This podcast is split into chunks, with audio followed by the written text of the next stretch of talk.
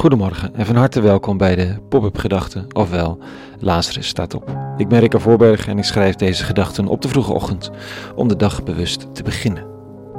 Met vandaag als titel: Waar heb je dan verdriet van? Pop-up Gedachten woensdag 26 februari 2020.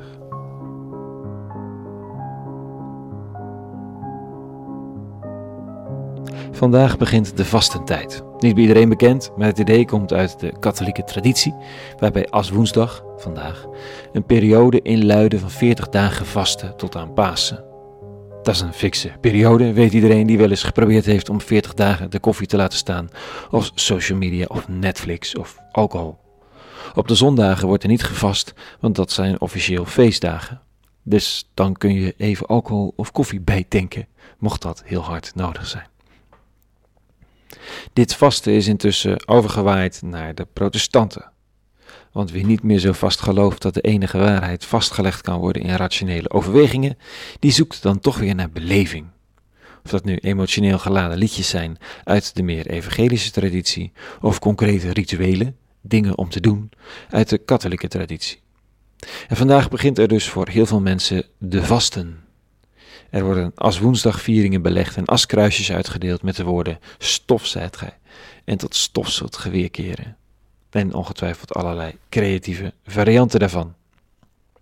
Het is een mooie uitdaging om de extraatjes eens te laten staan, om te focussen op werk, of te werken aan jezelf, of, of focussen op vriendschap of rust. Maar waar heb je verdriet van? Wat ging er zo grondig mis dat we ons zouden moeten bekeren? Dat zijn vragen die niet direct gerelateerd worden aan de 40 dagen challenge, zoals die opnieuw heeft vorm gekregen. En dat is prima natuurlijk, vormen veranderen en zo ook wij.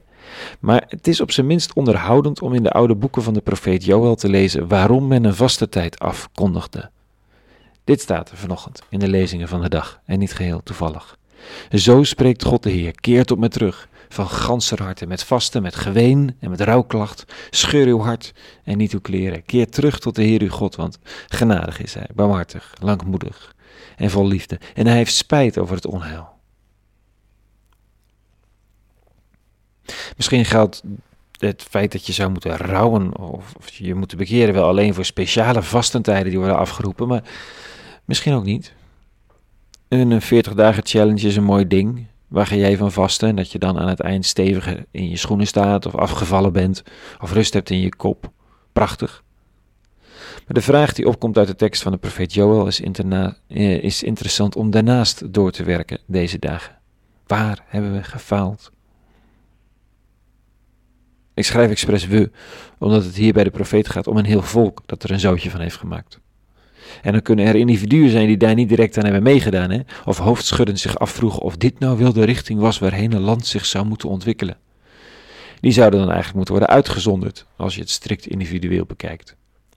Maar in de praktijk van ons zo collectief verbonden leven zijn zij het die waarschijnlijk als eerste de kleren scheuren en namens alles en iedereen zeggen: Heer, of goedheid, eeuwigheid, universum, wij hebben gezondigd.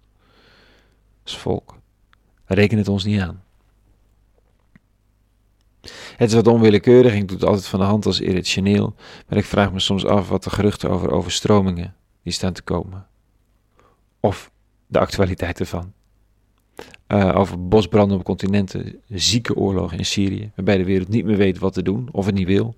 Opkomend rechtsextremisme, wat niet meer door herinneringen aan de Tweede Wereldoorlog wordt gedempt. Wat is dat allemaal? Noem het geen straf van God, hè? Het is niet zijn verantwoordelijkheid. We zijn er zelf bij. Vroeger was er een verzameling van dit soort incidenten mogelijk een reden om een vaste uit te roepen, om bekering te vragen van overheid, burgers, van jezelf, van wie dan ook. En misschien moet die vraag meegenomen worden in de vasten van de komende 40 dagen. Waar heb ik verdriet van eigenlijk? Wat hebben we met elkaar niet zo goed gedaan? Kan ik daar spijt over voelen? En dan kan het helpen om daarbij af te zien van allerlei afleiding. Maar het hoeft niet.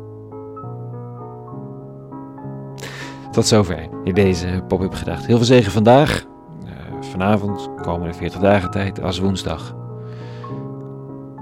En tot morgen weer. Voor nu, vrede en alle goeds.